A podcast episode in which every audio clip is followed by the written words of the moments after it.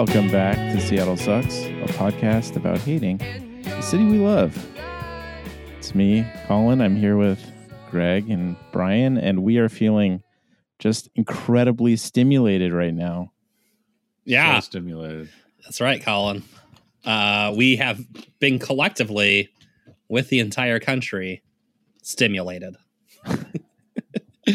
As of uh, what? five o'clock P S T, we're all going to remember where we were. Yeah. The day that the life-saving six hundred dollars, you know, checks uh, were signed by President Donald Trump. Yeah, the big the big boy caved, man. Yeah, he caved for the big six zero zero. Very exciting. Yeah, he caved. Uh, he went on vacation. He made his big stand. Uh, he was going to be the the you know, populist hero or whatever. I, for once, I was like, you know what? Trump is my president. Yeah. Uh, I was like, I was like, four I, more years. I, I looked at Greg right in the eyes. I said, I'd vote for this man a third time. and, uh, but yeah, uh, no, for once I was like, you know what? His, his desire to be loved, his narcissism, it's finally going to come through for us. Uh, because he wants to sign those checks, and he remembered the last time they signed the checks, everybody liked him for a little bit, and uh, he thought he was going to get to do it again. And uh, I was like, he's going to hold out. He's going to hold out for the two thousand dollars. So he did that in a, in a tantrum, and was then day mere days later talked into signing the bill anyway. Like just mm-hmm. such a. Weak pussy. Yeah, I mean, uh, well, very funny that the Democratic Party, too, that knew, you know, two months ago that he wanted two thousand dollars checks, uh, also didn't play the political game of using that to essentially yeah. demonize or put pressure on the Republican Senate, uh, you know, to their, poli- you know, to the political advantage of the Democratic Party, right, to make them look foolish. In fact, to make them look foolish before a national election that I was told was the only thing standing between us and fascism itself, the ugly face of nineteen thirties German fascism. And uh, the Democratic Party chose not to do that. Very interesting that they chose that. Um, and it is, you know, so we, we have some facts in front of us. One, that, you know, apparently Trump could be pushed on the two thousand dollars thing all the way back in October. Another fact is that Joe Biden apparently personally intervened to lower the amount that Democrats are asking for from twelve hundred to six hundred, because he said that would be irresponsible or, you know, uh, outside uh, the sort of realm of compromise, good compromise and whatnot. And that, you know, in, according to his people, and apparently according to some Democrats in the House and the Senate, uh, Joe Biden really was the motivating force by getting Democrats behind six hundred dollars checks. Uh, as they said, it, his support for it allowed them to essentially not care about the, the blowback from the six hundred dollars checks. Yeah. And then we have, uh, Greg found a wonderful editorial. Uh, then we have the comments from Joe Biden's economic advisor, who also, we know this guy is legit because he was also the economic advisor uh, to Barack Obama uh, in two thousand eight. Uh, he also was an economic advisor to Bill Clinton. He also was uh, one of the guys, one of the uh, Harvard boys that went to Russia to, you know, help their economy out in the nineteen nineties. Uh, also a close personal friend of Jeffrey Epstein. But Larry Summers. Mister Lawrence Summers. Yeah. Came out on Bloomberg uh, to lambast the idea of two thousand dollars checks as just plainly irresponsible and bad politics. And Greg, you found this uh, wonderful editorial from where we, he wanted to he wanted to make it clear. Uh, people online might be confusing what I said because it was in a T V interview. T V on Bloomberg I, television, yeah. And when he was talking to Bloomberg uh, on, you know, their little T V show, he basically said, you know, that, you know, we have to have a limiting principle, and the limiting principle is that it overheat the economy. And then he even elaborated on that, saying, quote, I'm not even sure I'm so enthusiastic about the six hundred dollars checks, going on to call the two thousand dollars ones irresponsible, basically saying, look, the principle is if we put that money in your pocket, it's going to overheat the economy because you'll spend it. And uh, then, I don't know, question mark, inflation, I guess, uh, bad things might happen. So you might say, what does he mean overheat the economy? What is, well, what is he even there, talking about? We need the question, money. Brian, I, I'll tell you. why? What does he really mean by like heating up the economy too much? He says, because of the legislation passed in twenty twenty, meaning the earlier stimulus and unemployment expansion and stuff like that, total household income, which takes no account of the stock market, has exceeded normal levels relative to the economy's potential more or less since the pandemic began. Without new stimulus, things would have normalized in twenty twenty-one. So what's he saying there? Relative, so house total household income. First of all, he's talking about a total. He's talking about a fucking aggregate here. Mm-hmm. So leaving out the people who, like, doesn't matter what the aggregate is if you're literally just unemployed. Yeah. Well, also forget about the, that for a minute. We'll leave it out the fact that uh, we live in a wildly unequal society right. where income is distributed uh, oh, in wait, extremely right. unequal ways. Yeah, we're start coming from a starting point of wild, incredible inequality where income at the top and wealth at the top, you know, dwarfs uh, the middle and the bottom. And we have massive poverty. So going into this, we're going into an economic downturn where already at the start of it, we have huge numbers of mass, we have mass poverty in this country, okay? Mm. People living on the brink, people who don't have money for a four hundred dollars emergency, who are living uh, paycheck to paycheck, who are always behind on rent. Now we know at this point that he's writing this yesterday. We know, thou- you know, tens of thousands of people are months back on their rent. Highest unemployment we've had since the Depression. We know, despite the fact that they're propping up the stock market, the economy is collapsing, basically. Yeah, eighty million people, basically, are going to drop into poverty, essentially. Yeah. Yeah. But what he's saying is, aha, but, but that doesn't matter because total household income has exceeded normal levels relative to the economy's potential. But you might say, Brian, Colin, the economy's potential is shit. He acknowledges in this piece that we are in a major economic downturn. What he must then be saying here is that as the tumbling, already unequal economy tumbles down and contracts, household in we can't allow it's like we can't allow regular household income levels to grow as a share of that economy. Yeah. So while everyone else might be saying, but Larry, people are dying, people are starving, people are being made homeless by the thousands because we were already living on the edge. He's saying, no, no, no, no, no, you don't, no, no, no, look at the numbers here. Those people's income on average have not changed as a, as a relative factor in the overall strength of the weakening economy. Th- that's, and that's how it should be. That's good. He's saying that's, That's fine. No, so what this means is there's no floor to misery in the economic logic of neoliberalism. There's no floor. People are already starving. Economy shrinks. Well, then those people should die. Yeah. That is what he is saying. This is, think about the enormous disconnect this represents of someone shouting up at Larry Summers going, people are starving. They're literally going to die. They're going to be kicked out of their homes. And him going like, yeah, I know that. But look, the economy's shrinking. So yeah, the, obviously that's going to happen. Mm-hmm. That's just part of that's just part of life. That's just part of the nature of the economy. That's how it must be. We can't interfere with that. Yeah. And then you would you might ask why, Brian, Colin, why why can we not interfere with that?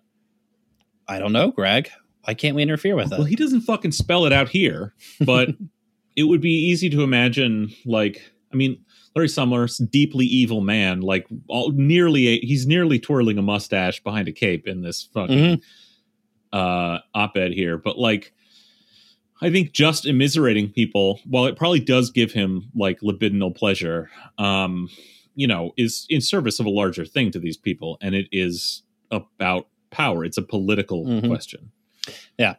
Yeah, basically what he's saying is if you were to increase the economic power of the, you know, to use uh, the economic terms, the lower quintiles of our society, right? So if you were to increase the economic power of the working class, uh, that would also potentially increase the political power of the working class. And, and po- necessarily, we're talking about ratios here. Yeah, so it would necessarily decrease, decrease the, the power of the capital power class. Power of the capital class, yeah. And when it comes to this, it's important to look to what Larry Summers and his ilk did when they were in Russia after the fall of the Soviet Union. You know, they have this great quote from, uh, you know, uh, Bruce Gell, where he says, you know, we need to rehabilitate the vipers and the bloodsuckers and the society, right? And they basically set their economic policy along the goals of consciously creating a capitalist class. And what that meant was vastly immiserating hundreds of millions of people, right? Driving them into the most desperate poverty, decreasing the life expectancy for men by twenty years within the space of a decade. Uh, policies that, you know, the Lancet basically said probably killed a million people over the course of ten years. Uh, But they did that because they had to drive wealth upwards, right? They had to take it from all these people. They had to drive it upwards to create this capitalist class, right? They had to empower them, you know, that this is a political project. You could say, well, it's just about money. It's just about theft. But that's not really giving them enough credit. They were building something. They're building something to last. And even though it, it kind of got out of their hands at the end. It's a political project. Yeah. It's a legacy of anti-communism. Fucking sick freaks like Larry Summers were found in the world and cultivated huh. to grow into positions of power so they could do these things, so they could wreck our lives, you know? And it's just astonishing that, like, you don't even have to, like, connect the dots of, like, look what's happening now and look back and what, what happened yeah. after the fall of the Soviet Union and yeah. Russia, where they, like, it's the same fucking people. Larry yeah, Summers yeah. is literally here fucking... yeah. Larry like Summers yelling at, spit, dribbling spittle out of his fucking hundred-year-old face. Like, well, the same guy Bloomberg. who orchestrated Obama's response to the two thousand eight, you know, financial Wasn't crash put before a firing squad. Exactly, ever. That never happened. Yeah. So things he Larry, isn't dead. Yeah, and things that Larry Summers was responsible for: the largest destruction of black wealth in this country since the destruction of the Reconstruction Bank. Right. He was responsible for the largest uh, eviction and uh, repossession crisis in American history.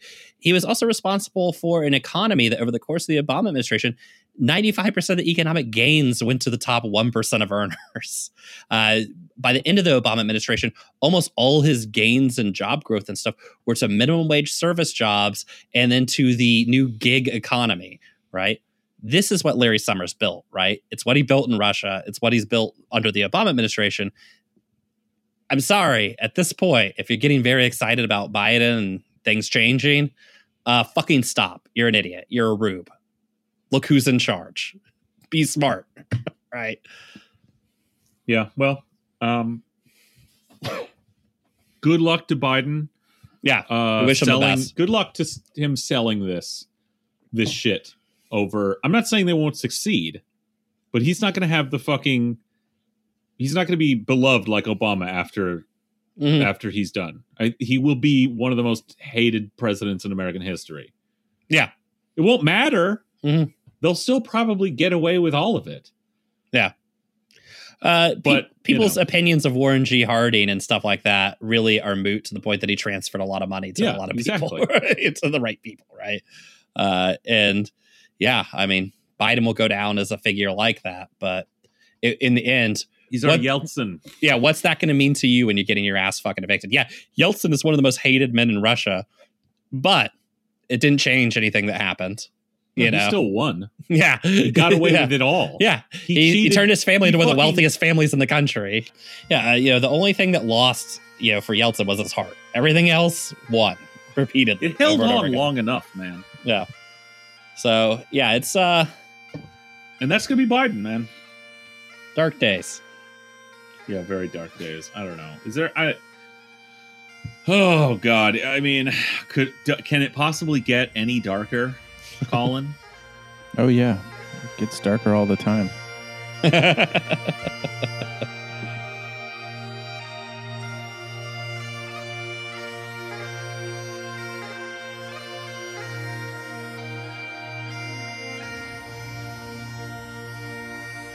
Well, as we know, democracy dies in darkness, so we thought that we would take a look at our own venerable print institution, the Seattle Times, and oh. the amazing, incredible, aristocratic Blethen family.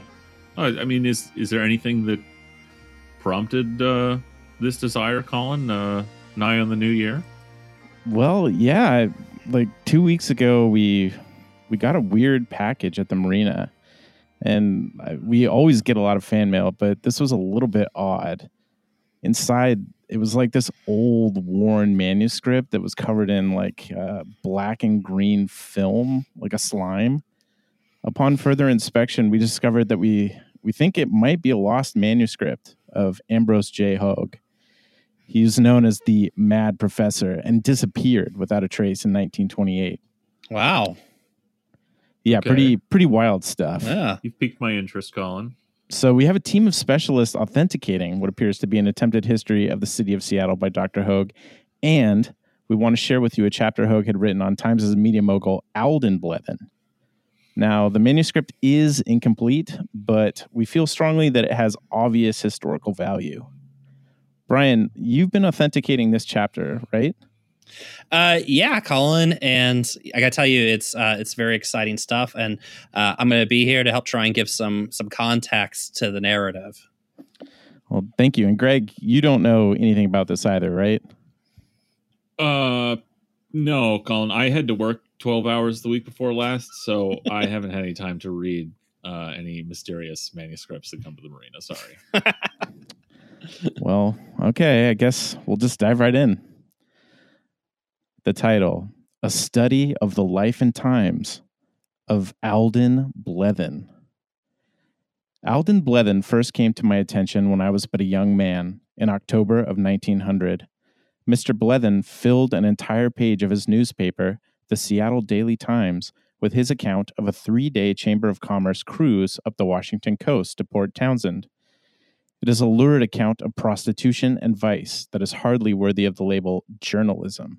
But still, it left me curious about the city's newest prospective newspaper tycoon. Mister Blethen had likely found his way on that debauched vessel due to his spirited defense of Seattle's honor in the newspaper wars of eighteen ninety-eight, where Tacoma papers promoted false accounts of European dukes and barons flocking to Tacoma rather than Seattle as a launch point for their great gold expeditions in the Alaskan wilds.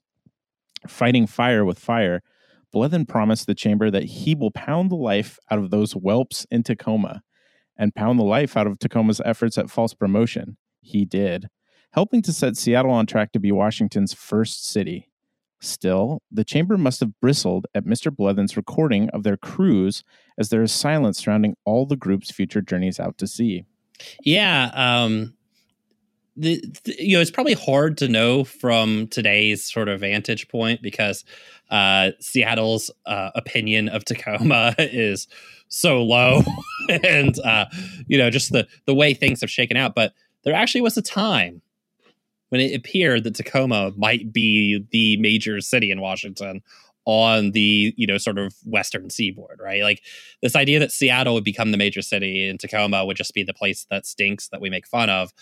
Uh, that was not a a, fa- a known fact at the time, and uh, I guess it's good to hear that Alden was, you know, out there fighting the good, the good fight for Seattle's superiority.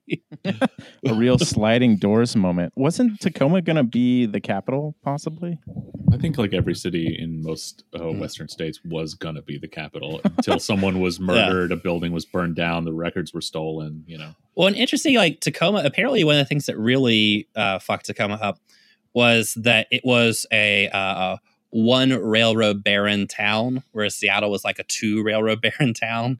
And because it had these like really strong company town aspects, it actually kind of like strangled its growth, like going into the eighteen nineties. And there is this period where Seattle and Tacoma, their growth is almost neck and neck. And then Seattle just really pulls away like in the late eighteen nineties. And at least that's sort of the official historian's response, is that Tacoma kind of like, you know, its company town has strangled it. So I guess luckily we had two railroad barons fighting each other in our town. Cool. Yeah, amazing. Cool stuff. And I did find this uh, account he has of this Chamber of Commerce journey. And uh, let's just say a Bellingham, you know, Chinese laundryman gets dumped off a wheelbarrow into the water by some of Seattle's finest residents. Uh, prostitutes are purchased. Fun is had. I don't think, I got to agree with our, our friend Mister Hogue here. I don't think that uh, Alden was supposed to be posting this.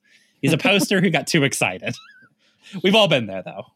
Yeah, indeed we you, have. You're hanging with the boys and you do a bad post. We get it. I never do bad posts. I don't know what you're talking about. Little is known about Alden Blethen's early life. He is said to have hailed from somewhere around the seaside town of Potawatomi, Maine, but the exact date and location of his birth is unknown. Arriving in Seattle in eighteen ninety-six, Mister Blethen bought a local newspaper concern with a stake of twenty-five thousand dollars. Yeah, so he bought uh, the Seattle uh, Press Times, as it was called at the time. In Seattle, I think when he purchased that, probably had like two major newspapers. But certainly by the time he like got really into the, uh, you know, the the sort of meat of the early days of Seattle Times, like nineteen hundred, nineteen ten, there's about four papers in the city, you know, that you can consider like regular newspapers. And uh, the Seattle Times, what Blethen did, his like innovation was he's like, put giant pictures all over it. Less text, more pictures. Classic. And salacious.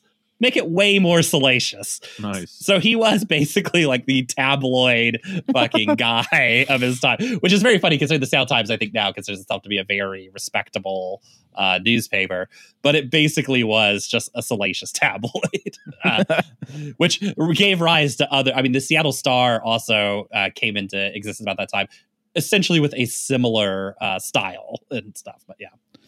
Well, I guess we can hope it might return to its roots in twenty twenty-one. Yeah, could you imagine that the Seattle Times just posted a bunch of bullshit, like half of it not true? Yeah, uh, just to like all just salacious crime stories designed yeah. to like give suburban Seattle a libidinal thrill. Yeah, weird. That'd be crazy. Well, we'll see. Apparently, in his late forties, Alden was a short, stocky man, arrogant and quick-tempered. He took a high-handed role at his newspaper where he pored over every article, putting his mark on the journal. He liked the nickname Colonel, though none knew where he had obtained it. Oh, my God. He's a colonel guy? Yep. Oh, my. That is a very special breed of American. Yeah. My hilariously, I think I told Greg this before. My grandfather was a colonel guy. And that, he, that's so, a, that story's so funny. Yeah. He was a self-appointed colonel. You know, maybe we'll save this for a Thanksgiving episode. Uh-huh, he, yeah. he, he was a self-appointed colonel in an Indiana militia unit. We'll just leave it at that. Yeah. Amazing. uh, oh, my God. If he had any military experience, he did not speak of it.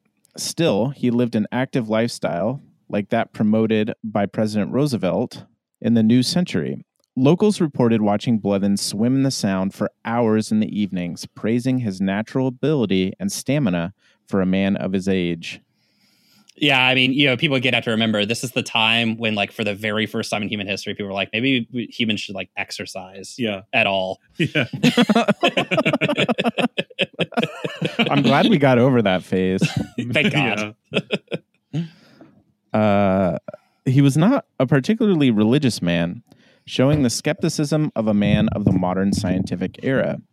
Through his newspaper columns, he would rail against the likes of the Reverend Mark Matthews and mock the holy rollers of Edmund Creffield all the way up to Creffield's murder in nineteen oh six. Still. So, so, well, hold on. We, we should probably pause for one second. So Mark Matthews is this hilarious character with like really long hair and apparently looked like the Slender Man, essentially. He was like six three at a time when the average height of a person in Seattle was four foot five.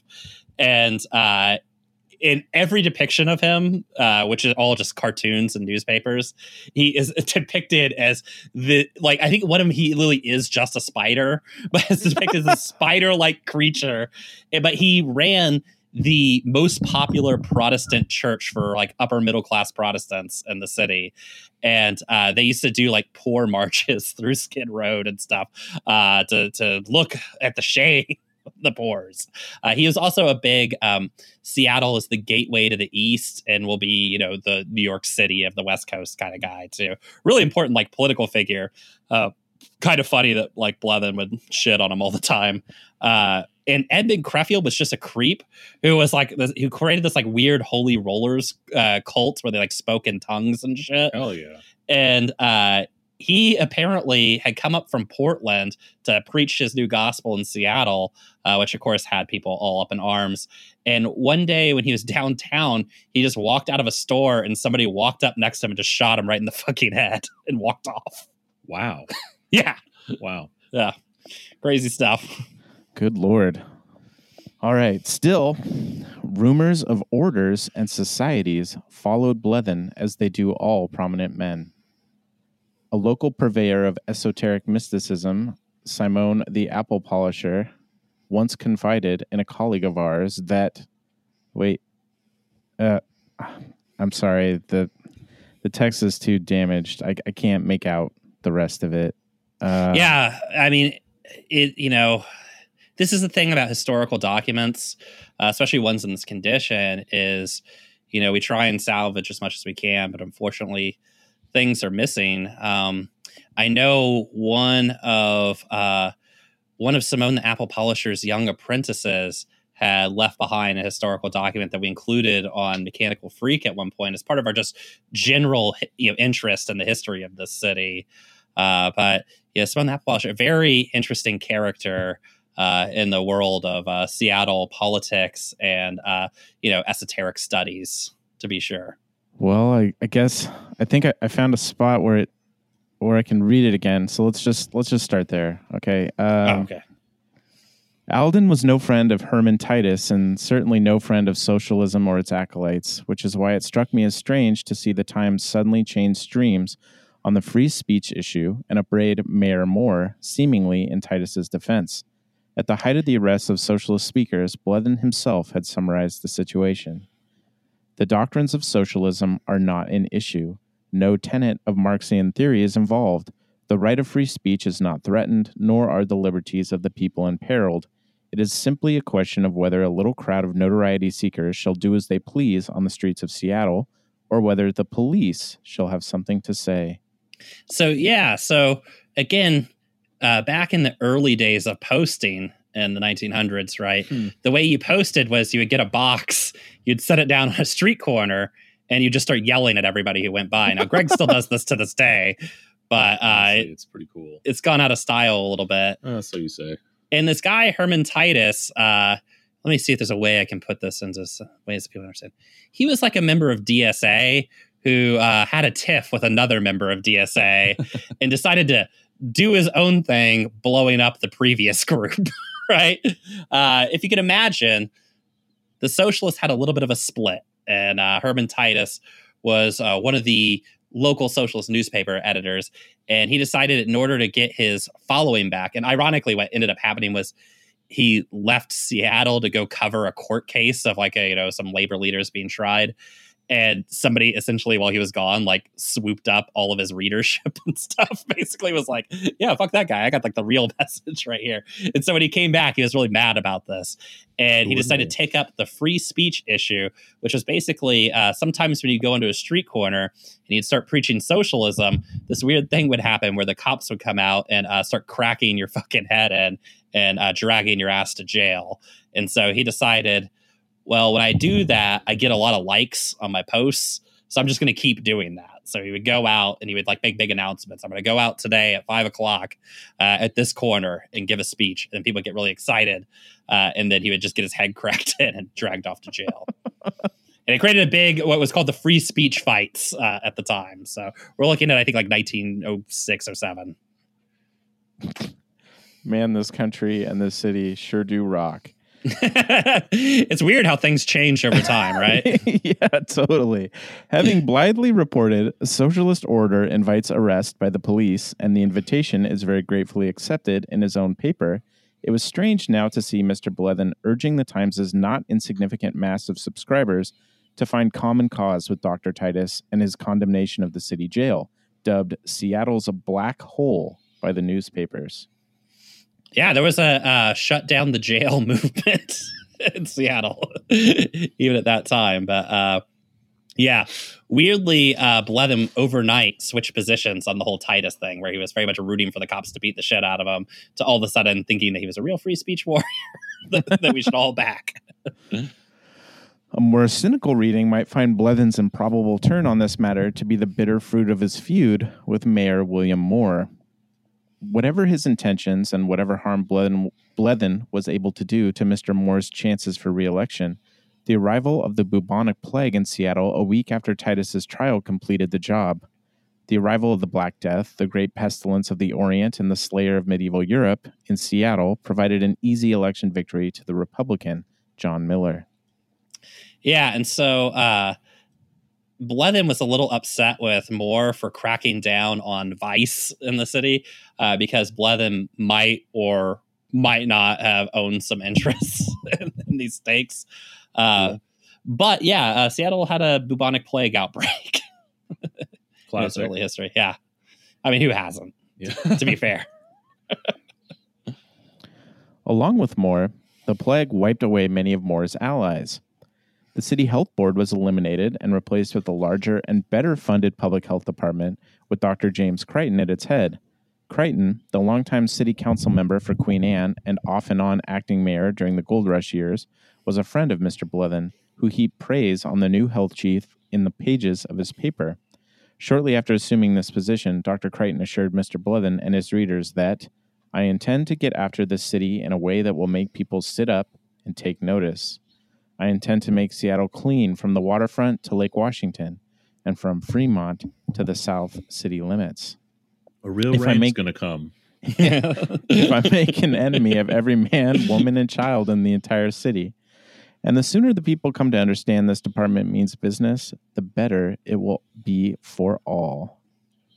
Yeah, a real head cracker, if you will. A real progressive era guy, you know. Uh, a real Doctor Fauci. But uh, yeah, Crichton, again, an interesting character. Uh, probably did more to like shape the city. Maybe there's like two or three other people in the city that like are more responsible for the actual like physical layout of the city than uh, James Crichton. Yet you never hear about him. You know, just sort of an interesting character. But one no of the streets more... named after him. What's that? There's no streets named after yeah, him. Yeah, yeah, exactly.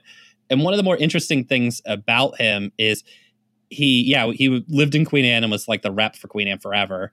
But uh, he basically would be appointed mayor every time a Seattle mayor skipped town to go to Alaska to try and find gold, which was a lot.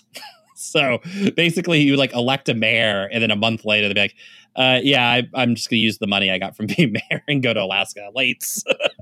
Nice. And he would basically have to go fill in as mayor. The eighteen nineties rocked. So unfortunately, I can't make out the rest of the text here, but uh, Doctor Hogue does include a map of the city from nineteen oh eight. Over it appears to be some hand-drawn symbols, but I, I can't quite make them out. I only minored in symbology, but even I have not seen anything yeah. like this. I mean, it would take weeks of study to try and yeah, decipher this. The arcing circles, the almost claw-like sort of lines going across them. Uh, I mean, this this right here could be a bit of of scuffed cuneiform, but then this is more like uh, some kind of incomprehensible hieroglyphic. I, yeah, I mean, yeah, it goes from symbolic almost to language. It's it's it's a mystery, to be sure. Well, oh, wait, wait, what what about this? It's it's the sublime cool S. That's universal, baby. We should have, you know, when they shot that film right in his face.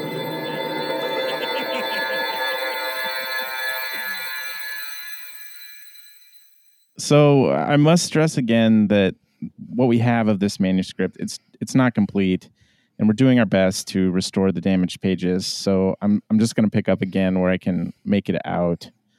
So okay. It seems that I can go no further with my discussion of Alden Blethen and his newspaper without mentioning its vigorous championing of modern science. A great appreciation of the new science can be found regularly in its pages.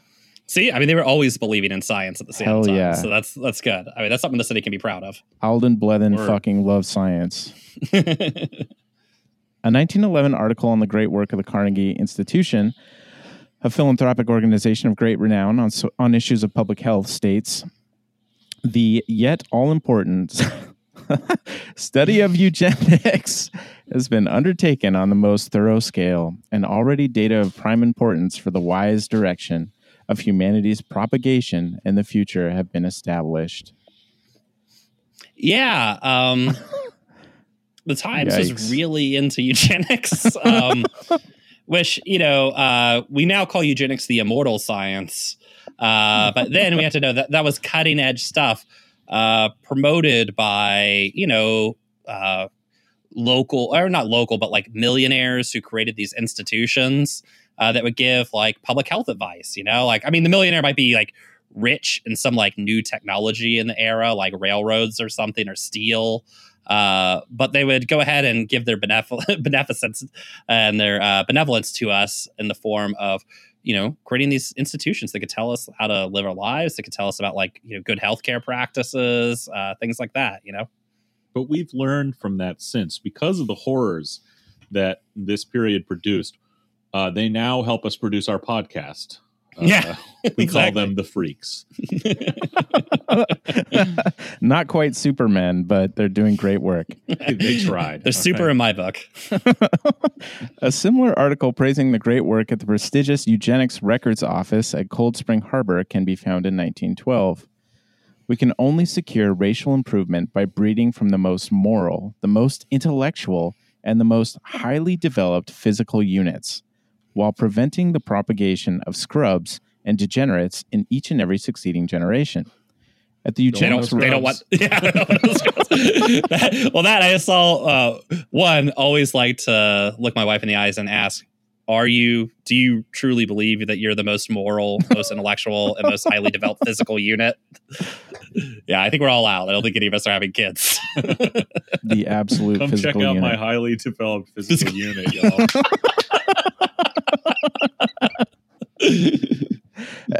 At the Eugenics Records Office, which Doctor Charles Davenport has established at Cold Spring Harbor, it is possible for any young man or woman to obtain, free of charge, from the highest authorities of heredity in this country, advice as to the hereditary consequences of a possible marriage mating.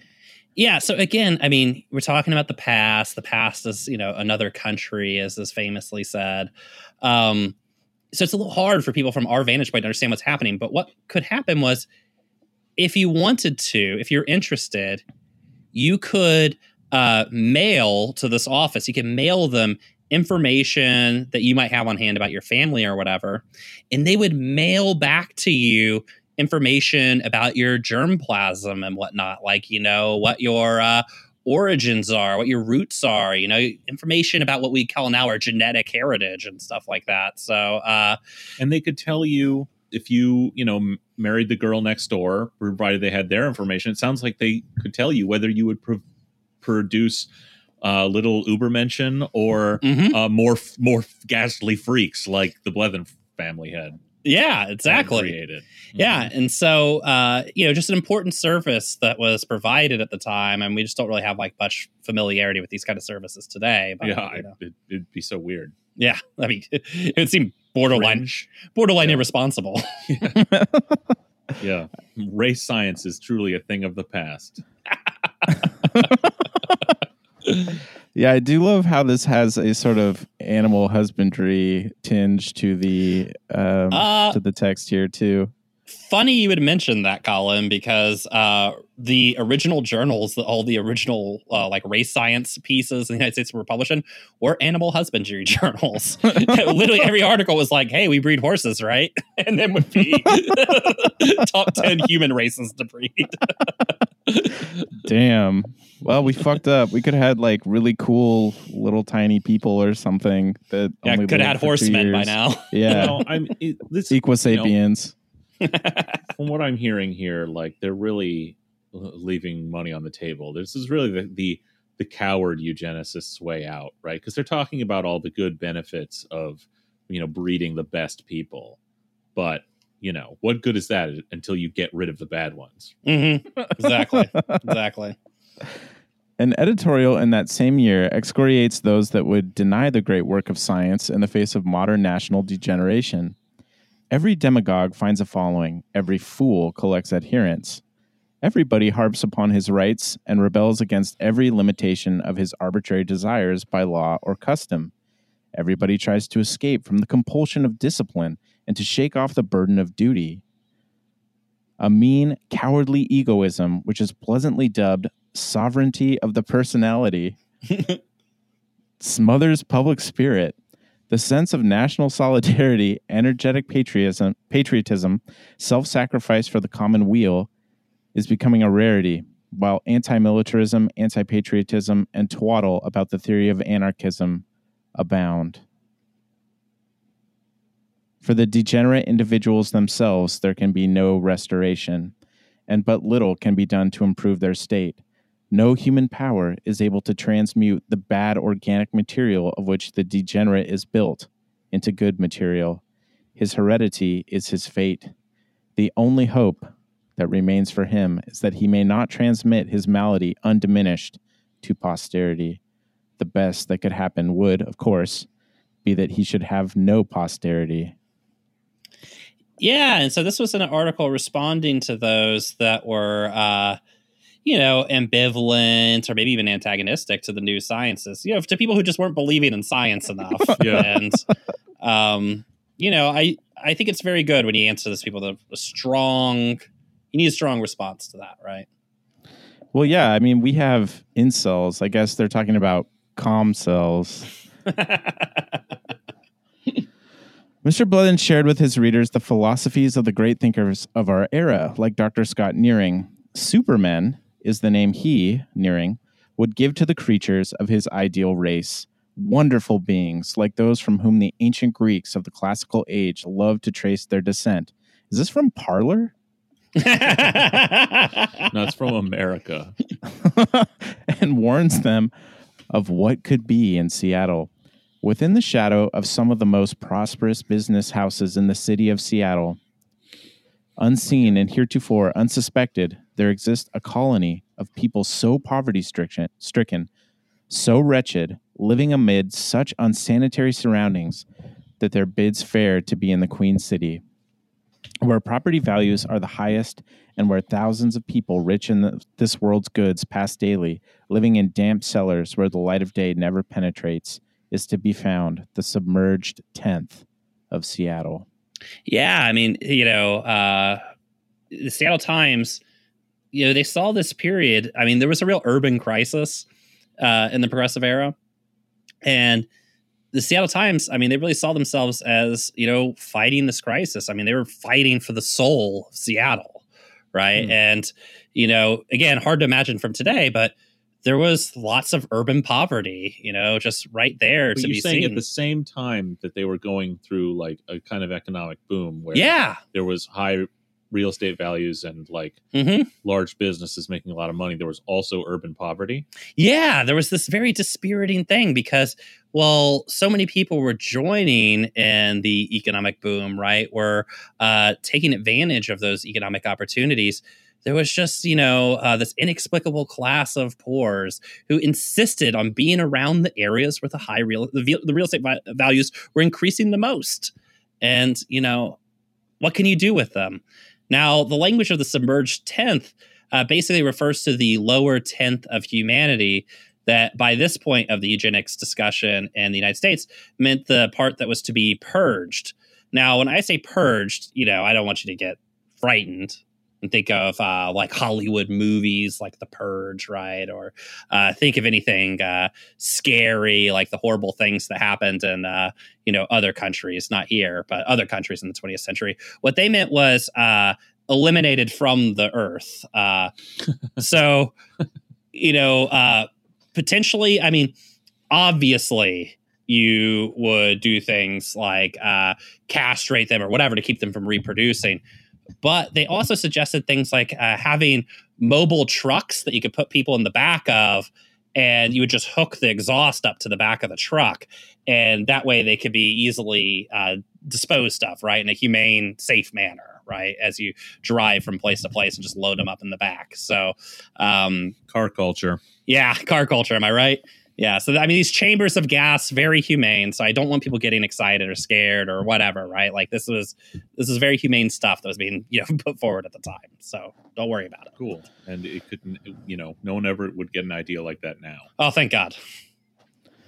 Very grim uh, thing to come out of the Innovation Advisory Council of that time.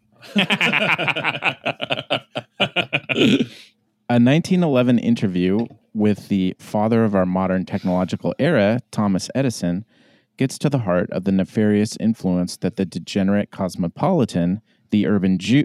Uh, I I can't read anymore again. It's it's too damaged. Um, I'm not really sure where he was going with that. Yeah. So. Um, I don't know. I mean, uh, you could probably just... Go to your local library, find uh, in the searchable Seattle Times database the interview with Thomas Edison from nineteen eleven and figure out where that whole story was going. I don't know.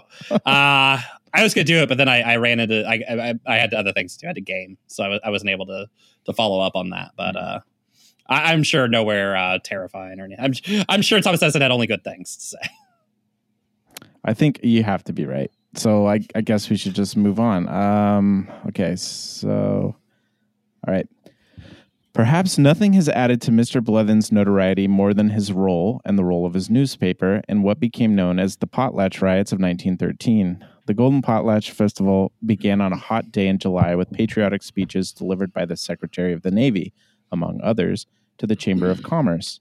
Later that night, a Missus Annie Miller, a local suffragette, set up a soapbox near Skid Row to proselytize for peace and the woman vote. From the accounts I have gathered, several men coming from the piers, appearing to be sailors, interrupted Missus Miller and threatened to strike her if she continued. A fistfight ensued between the sailors and the crowd, with Missus Miller making her escape.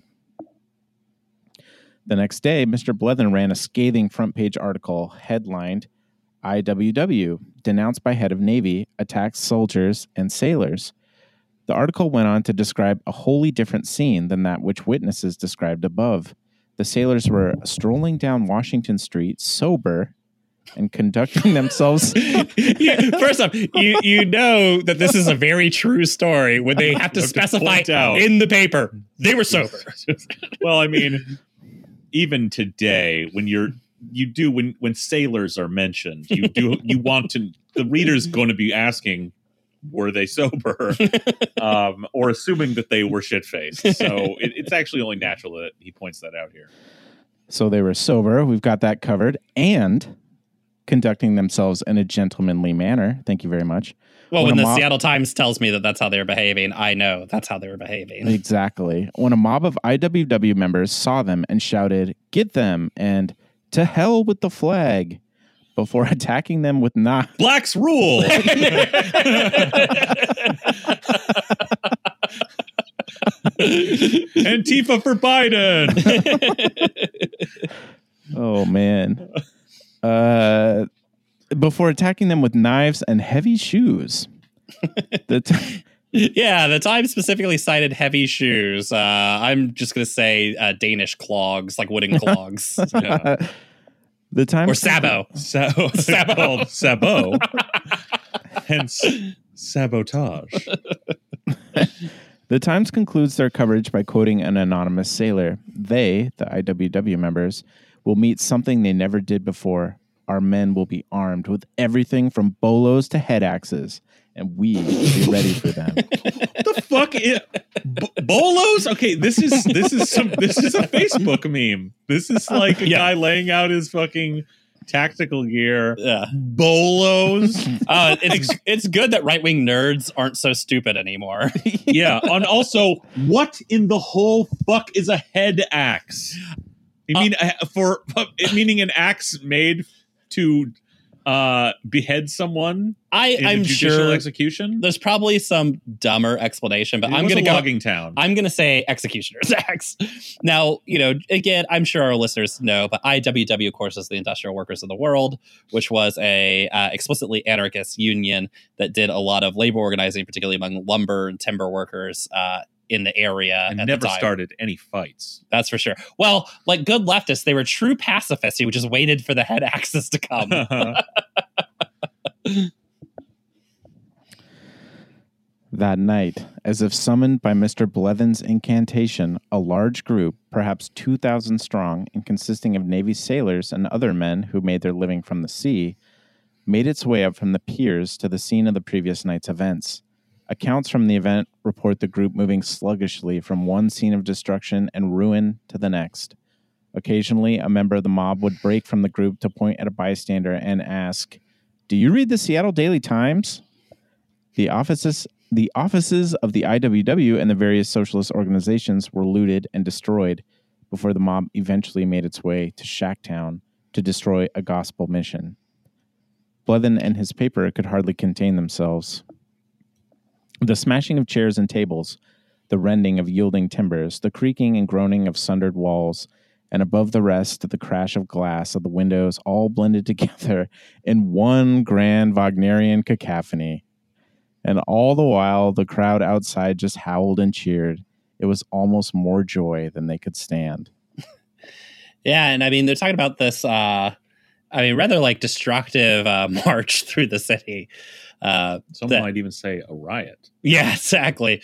Uh, where they destroyed every left institution that existed or they imagined existed in the area, including uh, the I W W and socialist offices, uh, Socialist Party offices. Eventually, Mayor Cotterill, whom Blethen had condemned as a tolerator of red flag anarchy, sought to bring the escalating situation in hand by sending police to surround the building of the Seattle Daily Times, with orders that not a single issue of the paper was to break the quarantine for three days. Yeah, I mean, uh, Cotterill, kind of like everybody in the city, essentially blamed uh, Blethen for this riot. Not without resources of his own, Mister Blethen had a judge intervene to order an injunction against Mayor Cotterill and the city police. Mayor Cotterill's defense of the siege at the newspaper was interrupted by the judge's repeated questioning, asking over and over again if the mayor read the Seattle Daily Times. Oh, is that some kind of weird, uh, like, are you a do cop you, kind of like? Do you read the Seattle or? Daily Times, Colin? Yeah. Uh, yes, every day. So. Well, they do report. I mean, we we have second and third hand reports of the judge's pupil splitting in each eye and side to side as he asked, "Do you read the Seattle Daily Times?" That's you know, well, that's that's all second and third hand though. So spooky, I'll put it out there, but not spooky confirmed stuff. Yeah. Ultimately, the mayor was forced to lift the siege, but the spell had been broken, and the golden potlatch was allowed to continue with little additional violence or destruction. Though the riots would prove to be the undoing of the festival, whose nineteen fourteen event would be its last. In the yeah, we used to have like a cool downtown festival, and uh, this riot basically ended it. Uh, it wouldn't be, the the seafair would essentially take over for it later, but uh, we used to have a cool thing called potlatch. Oh well, golden potlatch sounds better. It sounds yeah, way better. Yeah, it was uh, objectively better. Seafair um, sucks. There's Ass. no part of it that's good. It's yeah. all very bad. Mm. uh, yeah. In the weeks following the incidents at the festival, a new offensive was again launched at those residents living south of Skid Road, this time under the banner of the Health Department rather than that of the Navy. Health Commissioner, Commissioner Doctor James Crichton ordered the immolation of the twelve hundred homes that housed the more than three thousand five hundred residents of Shacktown. Blethen's paper had described the residents of Seattle's slums as utter failures at the bottommost level to which the human animal can sink. Larry Summers, ladies and gentlemen. Yeah. calling, calling Shacktown a wretched communi- co- a wretched community of animalism. The Times warned that s- si- I'm I'm not up to my uh, old timey yeah, slurs, early twentieth century slurs and epithets. Siwash, what is this? Siwashes, Siwashes, which is hilariously apparently a French uh, uh, misunderstanding of the English calling Indians savages, Good and started God. to call them Siwashes in Canada. That then made its way back into Washington, where uh, literally that is how the Daily Times called all like all natives were referred to as Siwashes. Wow. God yeah, damn. Cool. Negroes and degenerate whites herd together in these hovels and are producing a race which someday will be a heavy menace to the city. Now. Yeah. His- oh, sorry. I was, I was just going to say that um, weird that there appears to be in their fear mongering and concern over poverty in the city, a weird racial element in it the entire time that just pokes its head up periodically. Yeah. I mean, good thing God times have live changed. In a post-racial age. Yeah. Thanks, Obama. Now, his ally, Doctor Crichton, was raising these shacks to the ground. One of the wretched souls driven from Shacktown by fire and flame would state, "This action of the health department is as bad as the dark days of old Ireland when the landlords threw out the tenants. It looks as though the authorities want to drive us off the face of the earth."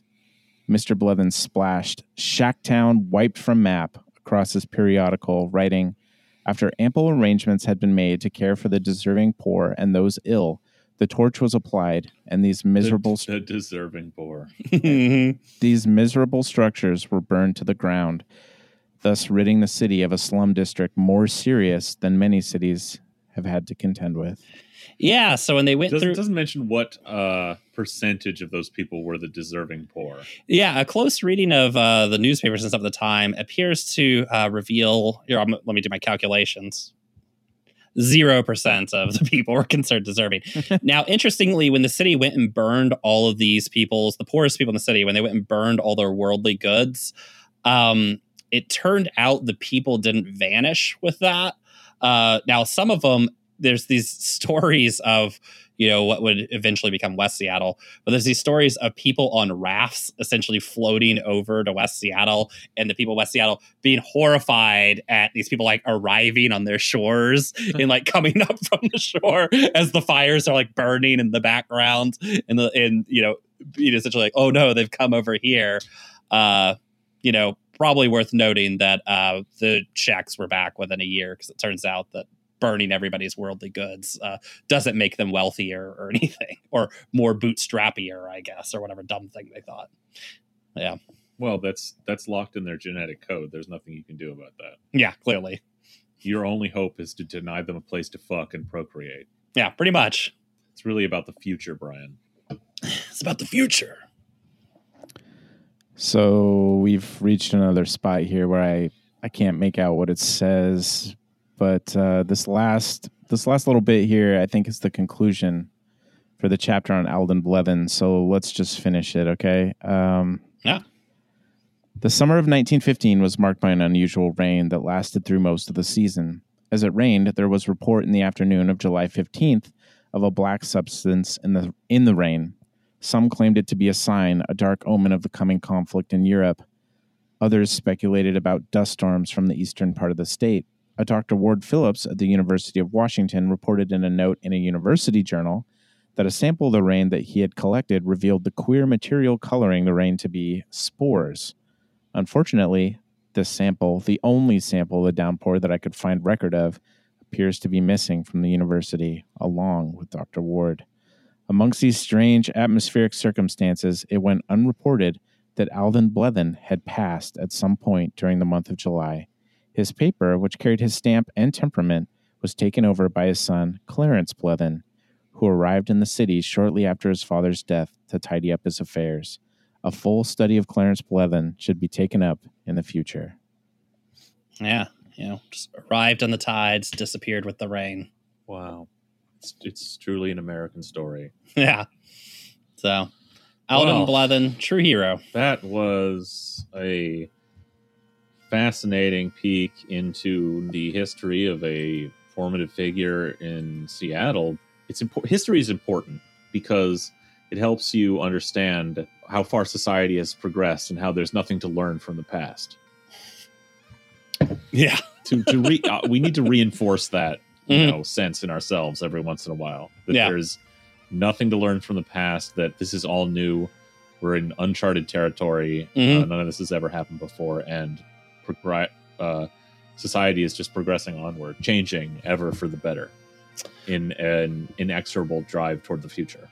Well, I ask you, Greg, do you read the Seattle Daily Times? I do read the Seattle Daily Times. Speaking of, you know, inexorable change, uh, did you know that the Seattle Times is still owned by the Blethen family? What? Uh, of course, the... Our friends, the Freaks, have been disinherited, but their allegedly human uh, brethren, the surface-dwelling Blethens, mm-hmm. still own the paper. It's maybe like the last uh, family-owned uh, major city paper in America. And the current publisher is Frank Blethen Junior And he is the fourth Blethen to be the publisher, and he's been doing it for thirty-five years now. He, what a true... patriot of the American dream. He's a favorite son of Seattle, a riser, a grinder. You might ask, how does a Blethen end up as publisher of the Seattle Times? What led him down that path? Is he a genius or just a hard worker who rose above mm-hmm. the rest? Is he uh, a guy who just loves and respects the motherfucking news.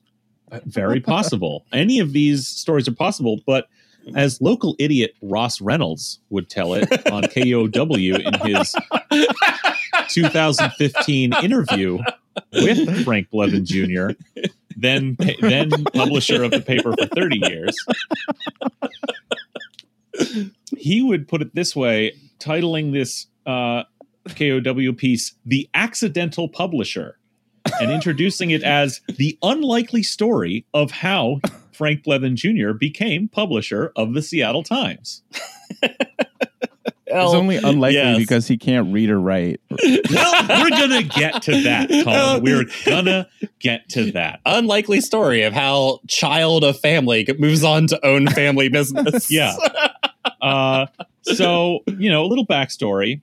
Um, in the mid, you know, in the mid-century, the Blethens had actually farmed out uh, the publisher job and the running of the paper to other people, to news professionals, mm-hmm. um, to what they called the literati, because they could read. This was, yeah, exactly. That stretch came to an end thirty-five years ago uh, when Frank Blethen Junior ascended to publisher of the Seattle Times. But let's let's look at the backstory here. He's the child of a broken home. He was born here in Seattle, but then moved away with his mother to uh, New Mexico. Or mm-hmm. maybe it's Arizona. I, I don't know. Uh, Greg, really, by the way, immediately identifying with Frank Blethen. You know, uh, he tells us, you know, that he really was unaware of the newspaper until he was in his teenage years. But uh, one year in his late teens, he he actually came back um, to Seattle to spend a summer with his father, who he describes as kind of a... Uh, uh, shiftless deadbeat. Um, it's very unkind to him in the interview, actually. Um, and, you know, he needs something to do. So he he gets a job at the local paper, the Seattle Times, mm-hmm. for the summer, you know? And, you know, upon leaving that, at the end of that summer, he tells his dad, no, I'm not going to keep working at Seattle Times. Uh, and he doesn't really think of it. Um, But he, he ends up coming back a few more summers, I think, and just, just, you know, working at the paper in the summer, just as a summer job. You know, maybe, I don't know. Did he start in the mailroom? I don't know. Was he was he a paper boy? I doubt it. um, so but then let's let's hear from him about how he initially decided to make a career of it in at the Seattle Times. I'll, I'll just read a quote from him here. He says, "I made one of those irrational twenty-one year old decisions. I'd been working at the paper summers since I was fifteen. I started reading the paper. I got to know the people. There's really something special about a newspaper and a family business. I like it being up there in the summer, so maybe I'll give it a try. I was flat broke. I had to borrow money from the Times to move up there to a basement studio apartment on Queen Anne." So he's just a kid. Yeah. Nothing. No direction in life, doesn't know where to go. He's been working at this summer job in this funny mm-hmm. city up in Seattle. Mm-hmm. Uh, and he just decides, God, I, I guess uh, I, I guess I'll try, try and get a full-time job there. Yeah. And then he called up that prospective employer and asked to borrow money to move mm-hmm. across the country yep. and for a down payment on an apartment. I always love, whenever I'm moving, to call the local newspaper concern and just ask, give me money. Yeah. I don't yeah. know if you know what this, the uh, first and last month's rent looks like, but I don't got it. I he's So he says here, I was flat broke, so broke that I had to turn to my familial relations and the major company they own to finance my uh, big career move. That's what being broke is to this yeah. asshole. That's so broke that I had to go to the corporation that I owned and borrow from it. Well, let's he- let's uh, let's hear a little more from Mister Blethen here in his own words. And twelve months rolled around, and you know, I was really liking the newspaper and the work and living here. I was still broke, but I decided I would stay. Frank Blethen worked in a series of management jobs at the Seattle Times and connected with his cousins who were also working there. Oh, his cousins worked there. You dedicated yourself uh, professionally to working in the newspaper business, at least initially. Was it sort of predetermined that you would eventually become the publisher? No, probably, probably just the opposite. I always call myself the accidental publisher. I was an average C student Oh. I didn't know it at the time, but I'm mildly dyslexic as an A D D adult.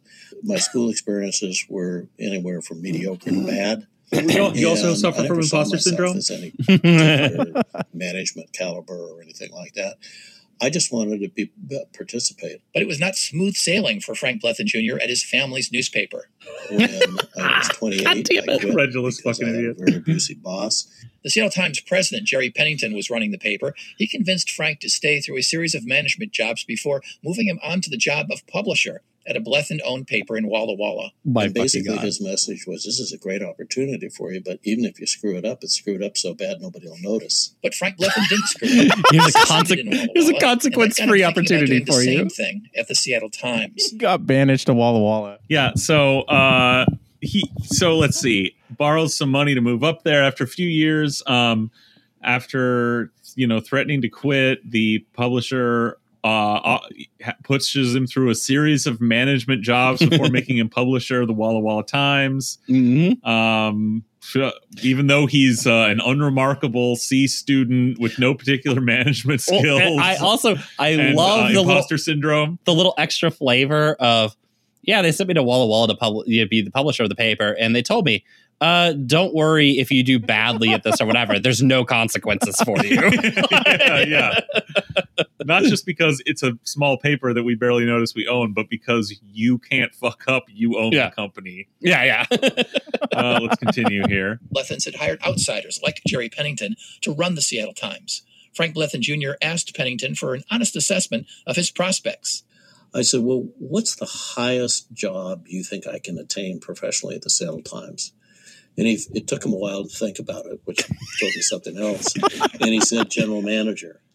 And I oh said, God. okay, that's interesting. And I'm thinking to myself, well, the general manager is the number three person in the company. So I said, well, Jerry, how long do you think it would take me to get there? No, because I was thirty-two at the time. And he thought again for a long time. And he said, well, sometime in your early fifties. And then he paused and he said, and of course, you'll need a really strong financial person and president around you. And I'm thinking, wow, you know. So he's saying twenty years until you get to the third rung at the, yeah. at the paper. With a lot of support. Uh, once I once I got there. So I'm thinking to myself, boy, this is interesting. I got I got a hell of a lot to prove to Jerry, and I and I better not get too cocky. The stakes are high, boys. So, so we gotta batten it down. The, the news professional who uh, had been running the paper, you know, for a paycheck hired by the family, was honest with uh, Frank Blethen, said, well, you're very mediocre, but I guess basically this is a guy saying like, yeah, I, you're, I keep having to promote you because it's political yeah. in this company, but like, let me set your sights low because even though I'll be dead by the time this happens, I wouldn't, I don't want to see this paper like run by you because you're a mediocre dumb shit. Well, I love because there's, there's also two, again, amazing things in there, which is Frank saying, I asked, how high do you think I can get in this organization? And then admits he paused for a long time before answering, which, you know, in his mind, he's basically like, what can I say without getting fired? Essentially, like, yeah. what, what, what can I say without getting repercussions for telling the scion of the horrible family that owns this thing? He's a no, fucking none idiot. None of who wanted to run the paper, or, yeah, right? It's beautiful. Just amazing. When I love to at the end, he even says, like, uh, if you get to that position, you should probably have like a really good financial advisor around you, which is his way of basically telling him, like, you're kind of a fucking idiot, so make sure that yeah. somebody so else is there. You could be the general manager in name, but yeah. there need to be someone else doing uh, the work, actually doing the work. Yeah, yeah. I love. I I just love this story of a guy rising through the ranks of his father's company, told as a bootstrap, like yeah. a, like a oh. scrappy bootstrapping yeah. story. He, so yeah, good. Dude, he. So, the yeah, if the story goes on to say, like, well, boy, the guy told me I'm kind of a dumbass, but he'll keep promoting me anyway. Mm. So, but look at me now. So I guess uh, I must have pulled up my bootstraps and really, really got to work, really put my nose to the grindstone in my as a scion of the family uh, yeah. who owns the company. Okay. Why do we have a podcast when this exists? Right. We should yeah. just play this interview over and over again. It's so fucking good. It's not over, though. Now, yeah. you must be saying, like, you're asking yourself, yeah, but I mean, the proof's in the pudding, Greg. Like, hasn't the Seattle Times done incredibly well for itself over the course of Frank Blethen's uh, tenure as mm. publisher? Well, let's listen. So are you making money? No. And to, hang on, hang on, hang on. Oh, we got to bring that back. What's the bottom line at the Seattle Times? Are you making money? No. We're not making money thanks to unfunded pension liabilities, which cost us ten, twelve million dollars a year. If you take them out of the equation, we're on, on an operating basis. We're better than breaking even. We're making a little bit of money. Okay, so if you take out of the equation the agreed upon wages. Yeah. Listen, if you, yeah, no, we're no, we're not making money. But yes, if we didn't have to pay yep. all of our current and previous employees what we agreed to pay them mm-hmm. while they were doing the work, then we'd be fine. Mm-hmm. If, well, yeah. If you take my company and you uh, retroactively pay me all the wages that I paid my employees, it'd be the most successful company in the world. Yeah, I mean, bar none. Well, let's see. Uh, I think uh, local idiot Ross Reynolds has a, another question for him. Biggest challenge facing you today? Biggest challenge is unfunded pension liabilities. And a huge this national, fucking guy. Issue, especially, especially for mid-sized businesses like us. The man's got you, an issue. You know, you read about Boeing and big companies that that have the same issue, but it's not death threatening to them. But for companies our size, it it's it's can be a life and death issue. Frank Blethen says that. Just the phrase unfunded pension liability. Mm-hmm. Like, uh, yeah, he's got a fucking. Now, this was two thousand five. Um, mm-hmm. So, uh, you know, uh, you know, I'm sure they're doing much better now. Yeah. And definitely also in two thousand five, the problem with newspapers was pensions and not the fact that just newspapers were dying all over. Yeah. You know, exactly. Yeah. But, you know, well, I mean, I'm sure he's not wrong. I'm sure if they didn't have to pay their employees. Yeah. Like retroactively any- dock their all their employees pay through all the hours and years they ever worked to back to minimum wage. Yeah. They'd be the most successful company of all time. So mm-hmm. they're so there, Brian.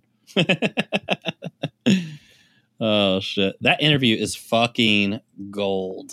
Yeah, I agree, Brian. Um, that's a number one. Good stuff. You can check out uh, Ross Reynolds' uh, ongoing work, I assume, on K O W.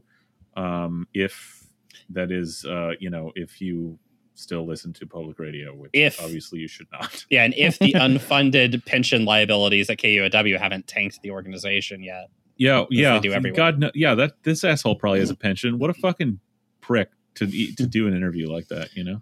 Well, the big thing is is that like no solidarity with his fellow journalists. Exactly. And you know? So just tell the guy to shut the fuck up. Well, that and I just love the idea of one media organization doing a simp piece for another media organization, which is very the funny. News. Yeah.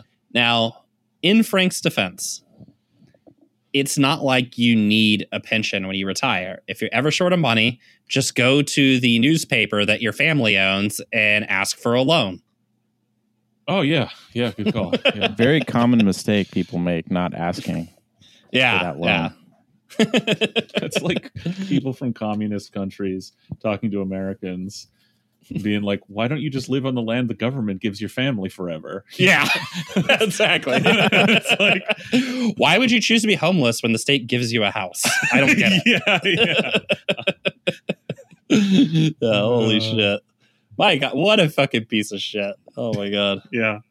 Well, so, dear listener, um, you why why should you care what how big an asshole, uh, self-deluded fuckwad Frank Blethen Junior is? Well, we told you he's the publisher of the Seattle Times. Now, you know those awful ed board turds, the Seattle Times editorial board turds we read to you regularly? Colin, why don't you read us the ed board masthead and tell us exactly who... Uh, supposedly so who puts their name on those uh, to the extent that they do at all. Sure. So the Seattle Times editorial board is editor Kate Riley, Frank A. Blethen, Briar, du- Briar, Briar du- Dudley, Briar Dudley. God damn it.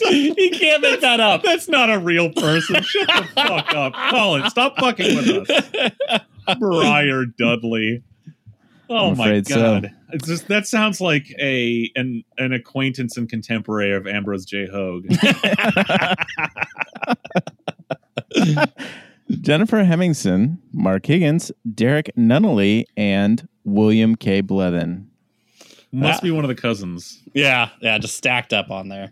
Oh my God. Yeah. So, um, does Frank actually write these? No, probably not. Does, do any of the eight people on here? Yeah, probably one, one or two of them are the people who probably actually write them after. And they just get badgered throughout the week by phone calls from the others, including the two mm-hmm. Blethens, about what's on their mind. And most of it is probably like bullshit. Like, this waiter was, was rude to me at this restaurant, or, uh, I don't like, Uh, where the stop sign is placed on this corner, yeah. or like shit like that. And they just pray the whole week through that one of them comes with some, up with a grievance that's uh, equally stupid, but a little more epic, you know? Mm. Well, and basically like what we've seen is a nice little bit of symmetry in that. Yeah. Frank Blethen is absolutely doing that, but he's too lazy to write it.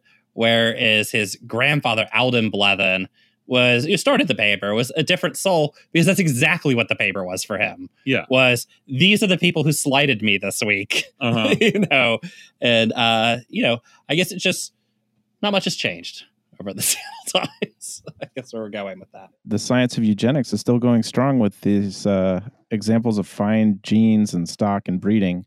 The Blethen Superman family. Yeah. Yeah. The Blethen C student Superman. Oh, uh, well, the imposter syndrome publisher, how Frank Blethen rose to the top of the Seattle Times on K O W. Uh, okay, so Colin, uh, what's the Ed board got for us? This is, well, this is becoming a long one, guys, but we wanted to do a real blowout on the Seattle Times. We've been promising, you know, some good like Blethen freak material, um, and now it only seems fitting to wrap it up with, you know, an, something direct from the Blethen's mouth. That's right. So I think that Brian found this one, but it's a very recent editorial from our friends at the Seattle Times editorial board. From and Christmas Eve. Actually. From Christmas Eve, twelve p.m. The title is Trim the Tree with twenty twenty's Local Heroes. And they spared no expense. No expense here. A good year-end look-back countdown. I love it. I love this stuff. Mm-hmm. Well, yes, we love it. And we especially love that they got David Horsey out of the barn, and they had they put a pe- they put some markers and a pencil in that Horsey's mouth, and some art was produced, which, if you haven't seen this yet, is pretty amazing. There are action figure essential workers, which is just so lib-brained, I don't even know what to say. The the medical ones look to be in full despair. Yeah, they're just looking at you like, please. Please help us. Please. Uh, there's uh, Chief Diaz driving a, a very old police car. Um, it looks like there are people that deliver you your treats that say, we got this, on their shirt. Um, there's a B L M angel with a sign that says peaceful protest. I love that one because it implies that the Black Lives Matter protester featured here is dead. That, yeah. is, has been killed. Wow. Uh, yeah, there, no, yes, the National Guard, which we, yes, we love them. Bill Gates, of course, a golden ornament. Top center. Golden yeah. ornament, larger than everything, top center. Who fucking knows? But this sucks. What a treat. A Horsey classic. I'm going to call it, you know what? I'm put, I'm saying it right now. This is a David Horsey classic. Go into my, go to my list. Spared another year from going to the glue factory. Wow. What a year it starts. We're only going to read a few of these. Uh, oh, Christ. The Seattle Times editorial board's annual appreciation of people who improve our region could not help but focus on those who have helped us through the pandemic and are working for systemic societal change after the brutal killing of George Floyd in Minneapolis. Wow. Thank you for emoting through that sentence. Um, that is, uh, that's some writing. Their work, the work of all of us, sadly, is not done yet. But let's take a moment to appreciate the contributions of these individuals and organizations. All right. So, as I said, we picked well, our... We, f- yeah. Oh, oh yeah. I was going to say, we, we should mention this is a listicle, right? So we yeah. have our top fifteen uh, like heroes or whatever of the year. Yeah. And they are numbered, which I guess does imply a ranking. So read into that as you will. So number one, essential workers. If Yay. there's a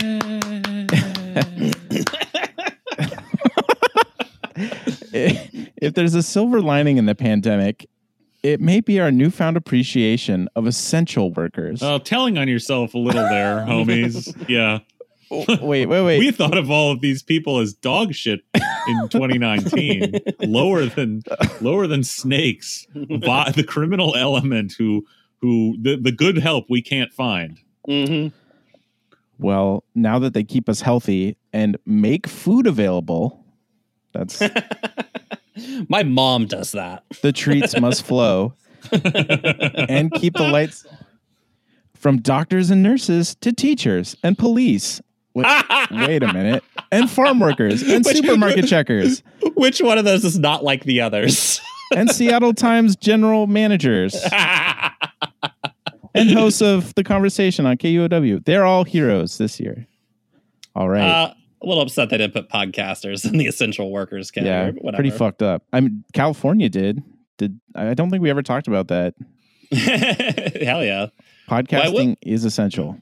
That is true. Well, I do love that we're just going to continue. Everybody's made the joke, right, of like, no extra pay, you just get to be called a hero. But I do like that we're going to continue this. Like, I think for the supermarket checkers, they only got even... Uh, like some of them got extra pay from like Kroger's, I think, gave extra pay to supermarket checkers for like the first month. A couple of months, yeah. Yeah, like the first month of the pandemic, and they basically told them to fuck themselves if they wanted to pay their rent, they come into work.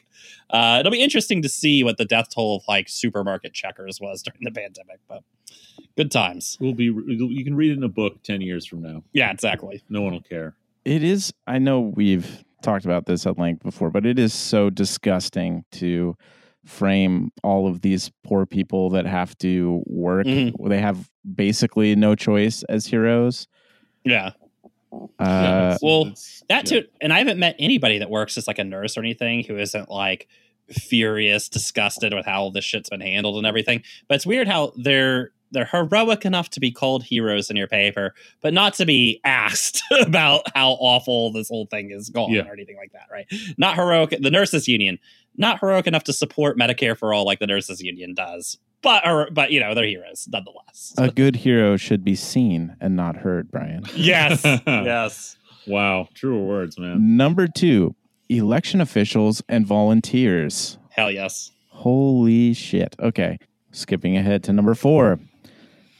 And this one's going to hurt. We humbly submit, just oh so humbly submit, that the role of the local free pe- press has, ne- has never been more important in our democracy. Yes, yes. They put themselves in the top five. They're like, oh, if I was going to talk about heroes locally, I mean, I'm not, I wouldn't say I'm number one. You could say I'm number one. I would not say I'm number one.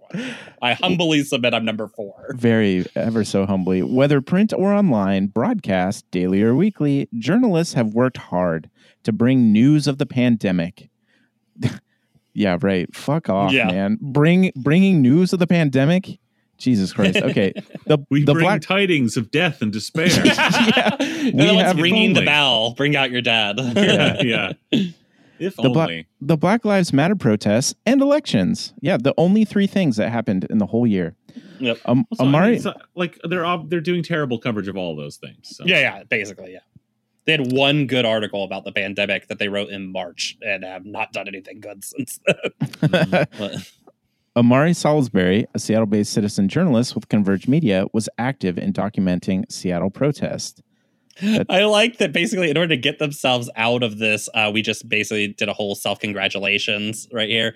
It's like, uh, name somebody who doesn't work for us. And again, Omari Salisbury, uh, congratulations. Also, uh, don't come looking over here for a job. Fuck off.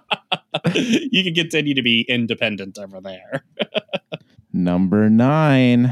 What list would be of heroes would be complete without little Billy Gates? Now orphaned Billy Gates as of this year. Yep. One of the world's most generous. Little orphan Billy. Oh, little orphan Billy. Little orphan oh, Billy. God. Oh, God. Please, sir. Can I have some more? May I have another billion? Most generous philanthropist rose to the global health crisis in extraordinary ways. The Bill and Melinda Gates Foundation quickly pivoted to pandemic response early this year, helping accelerate vaccine development and coordinate deployment. Uh, coordinate deployment. create a system by which we can smile and nod at press conferences and effectively justify why it's going to be completely unequally spread around the world, that developing countries are just going to be fucked for years. Yeah. Um, uh, the- why, and to uphold mostly to uphold uh, I P law so that no, you know, no one will be allowed under international law or treaty to produce these vaccines. Yeah. And people uh, should without, uh, you know, uh, generic versions is what I'm trying to say. Yeah. And people should go back to our Thanksgiving extravaganza. I mean, go back as many times as you want, as often as you want, but should go back and listen to the segment on Bill Gates where we actually go over this about how uh, if you are living in the third world, you are going to get a vaccine at best in twenty twenty-four. That's a best case scenario uh, because of the Gates Foundation. So uh, enjoy that. And uh, yeah, fuck Bill Gates. Well, to be fair, I think You're gonna. It's going to be that way because of global neoliberal capitalism. Yeah. The Gates Foundation is providing the gloss on here that shows, yeah. look, this is the work. This is they're showing their homework. Well, they you are. Know, they're like, look, we're doing the work. Yeah. We've done all the deals. This is the best we could do. This is. Yeah.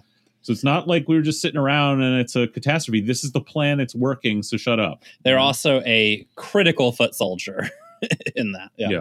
Uh, and again, we should not be venerating people with lots of money doing the role of the state without any accountability. Yes. Just let that be said.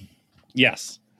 Disease modeling from Gates-funded experts in Seattle also emerged as an invaluable tool for states, federal governments, and others, apparently to just let everyone yeah. die.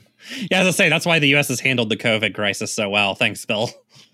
That's wild. I, I d- Whatever the intentions of any of these like major figures in the U S public health response, of which inexplicably Bill Gates is one of them, Uh, just like Doctor Fauci and all these other fucking losers, whatever their quote unquote intentions were or any of that shit, they are fucking failures. Colossal fucking failures.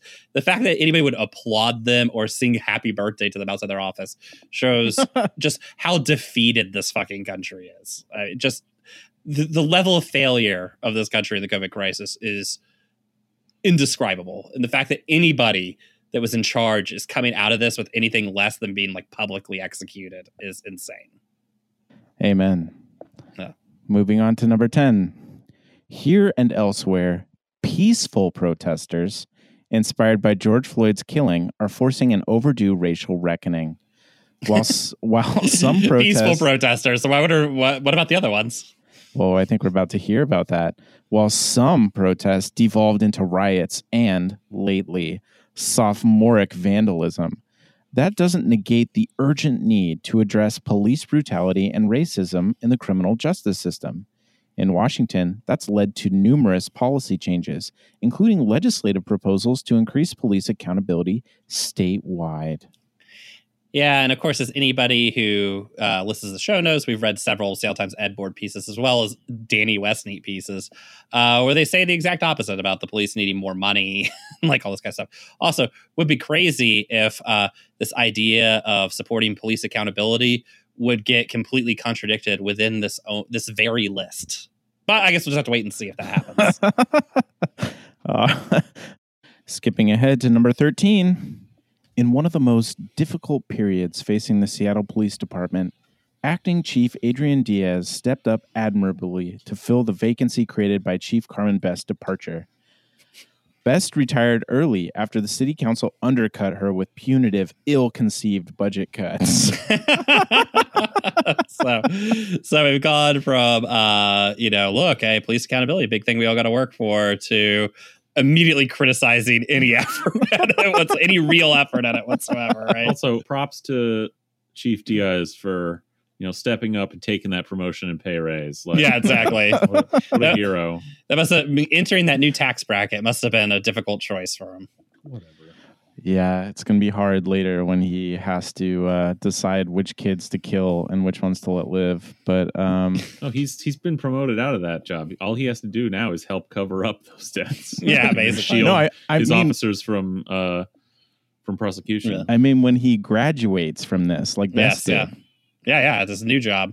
Oh yeah, okay, yeah, yeah. yeah uh, well, that too, and I mean, yeah, Colin, you're exactly right, because Carmen Best also showed, I mean, something that actually is kind of unique for a police chief, that just like a lot of politicians, you can get a real big paycheck job afterwards. Now, a lot of like former police chiefs will get uh, jobs as uh, consultants and whatever, but that's usually just getting tossed from city to city. And I'm sure they none of them are starving or anything. Uh, but it's consultants Be- to to city governments and yeah. police departments. Yeah, yeah, yeah. Easy money. Not to, easy. to the public sector. Yeah, easy paychecks. But Carmen Best really reached up and got that gold ring. Like she, she really showed like, no, man, you can turn this into private sector, you know, real big dollars. Diaz quickly reorganized the department to increase patrol staffing amid plunging budgets and morale. And uh, was it a one percent cut to the budget? I believe is what ultimately fucking, happened. Um, One to two percent, something like that. To command level pay. Yeah. And they just fucking they they just got their fucking five point four million dollars in overtime for in over overtime in yeah. over budget overtime approved. Yeah. Before this was published. Yeah. So what the fuck are you talking about? Yeah. And again, the the like one percent cut to their budget too is even one of those things that outside of demands to defund police might have happened anyways, just because we're in a period of like vast economic contraction and the city just has no money. The city was proposing that before the fucking yeah, yeah before like the, anything popped off. It's the kind of things that always happen when austerity budgets go through. Now the police will get a one percent cut and everybody else will get a fifty percent cut, but you know, I mean, the, the level they're funded at, you know, when the economy contracts, they can't be funded at that level forever, right? So, but yeah, uh, you know, thanks, thanks Seattle Times. Well, he's also committed to a thoughtful reimagining of policing. End of paragraph. Yeah. Whatever the fuck that means. Shut the yeah. fuck up. Uh, he reimagined policing by doing a mass homeless encampment sweep right before Christmas, just as Carmen Best did her entire career, just as the previous police chief did, just as the previous police chief did that. Like, uh, again, they're writing this in the wake of a major police action that part of the reason people were so pissed off about it was it was a... I mean, besides being heartless, cold, despite, you know, the fact that's probably going to kill people. Uh, the other thing was it was a direct fuck you to the city council, a direct fuck you to anybody who was in the defund S P D movement, basically saying nothing's going to change, motherfuckers. Like everything stays the same. Moving on to number fifteen. COVID testing, jobless claims, food banks, wildfires, election security, protests. Washington National Guard members have been coming to the aid of state residents and state agencies what? as never before during yes. the twenty twenty pandemic. I mean, just this is the wild card they threw at us this wow, year. Wow, because it's funny, because I remember a very specific interaction with yeah. the Washington National Guard, and that's seeing them deployed on the street Uh, at, at this at the evening after the first uh, S P D riot downtown. Yeah, yeah. I, I didn't see them doing any uh, guarding of election boxes. I don't remember recall seeing them uh, doing any wildfire fighting or uh, COVID testing. I've been tested multiple times for COVID now, and I don't recall seeing a National Guard member there ever. I do distinctly remember them carrying file cabinets out of the uh, precinct. Yeah, there. Loading a truck for loading, S P D. Yeah, because they're all too fucking lazy to do their own work, abandoning the precinct. But, uh, you know. Stealing, uh, looting the precinct, yeah. as we later learned. Yeah, yeah. When, uh, that shit's been found. Yeah, when uh, like half of S P D just stole a bunch of guns out of the fucking precinct, computers, all that kind of shit. Yeah, weird. Very weird. Well, we do love our cops and our law enforcement. Our military, they are important. Their extra hands, brains, and muscles have been helping put out fires. Actual, yeah, yeah, yeah. It was their brains. That yeah, were, that were yeah, yeah. These tests. yeah, uh-huh. yeah. That that's why they allowed the S P D, the dumbest people in the city, to boss them around and make them carry carry file cabinets. Incredible, incredible. Yeah, mischievous and virtual, as in hacking of the jobless claim system. Wait, what did, wait, hold on. What did the National Guard do about the hack of I, the unemployment system? I don't know. None of these are they, links. The it, This is one thing that I was at least aware of before this, is that the National Guard was mobilized to mm. staff up uh, yeah, the unemployment. unemployment security department. What did they do so, about the hack? The, the, their part, the main response the, to the hack they were in the building? Was a need for even further expansion of staff to more carefully to like actually with so, a person look at each fucking claim. Yeah, so they were in sure the building. So, well, this oh, they're they're responding to it, and that they're doing the actual like work of reviewing claims. Yeah. Hilariously, uh, the Seattle Times had an editorial this week, uh, essentially tut-tutting the unemployment bureau for this hack, right, and not doing enough in their mind to uh, stop this from happening in the future. And they do mention that, that they've only recovered like a third of the money or whatever from the hack. So cool. Uh, good oh times. Yeah, you've never seen that shit again. Yeah, that's okay. My name is Shane Gober. Very, very cool. And there was one special mention here to Seattle Storm, just tucked in there, number fourteen. It mentions that this is their fourth national W N B A championship win. Mm-hmm. Um, and, of course, theirs is the shortest entry yeah. and the, the most trivialized um, well, among I, I also, the fifteen. I like that if you were to make a, you know, hamburger here, Adrian, you know, the police chief is the top bun, the National Guard is the bottom bun, and crushed in between them is the patty, which is Seattle Storm. Yeah, hell yeah. That rules. Awesome. Cool. Well, that's been our twenty twenty uh, celebration of the Seattle Times, the Blethens, their freak progeny.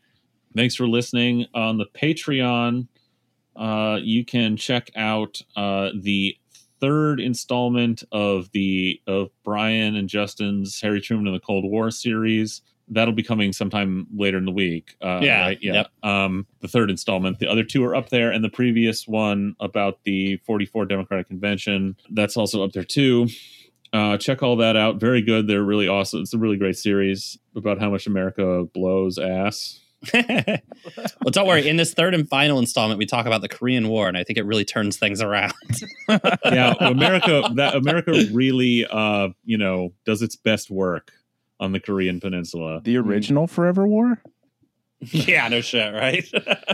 Check all that out. Happy New Year. Every- no, it's not. No, this it sucks. Yeah. Don't have a Happy New Year. It's going to... Yeah. It's all downhill from here. We're all Next year's going to suck. Stop yeah. saying uh, goodbye. twenty twenty, it sucked. Uh, guess what? twenty twenty-one, probably going to be worse. So get ready. Yeah. Uh, no one listening to this uh, is going to get the vaccine in twenty twenty-one. Sorry. Yeah. Uh, If you listen to this, you are except for Carmen Best. This town. Carmen Best and Jenny Durkin are two yeah. original listeners. We'll yeah. get it. But our, the rest of us are our secret biggest patrons. um, yeah, you pieces of shit are not getting that virus. No, that vaccine. Okay. Yeah. Uh, thanks everybody for for a beautiful twenty twenty. Thanks for listening. As always, we love you. Good night. Good night.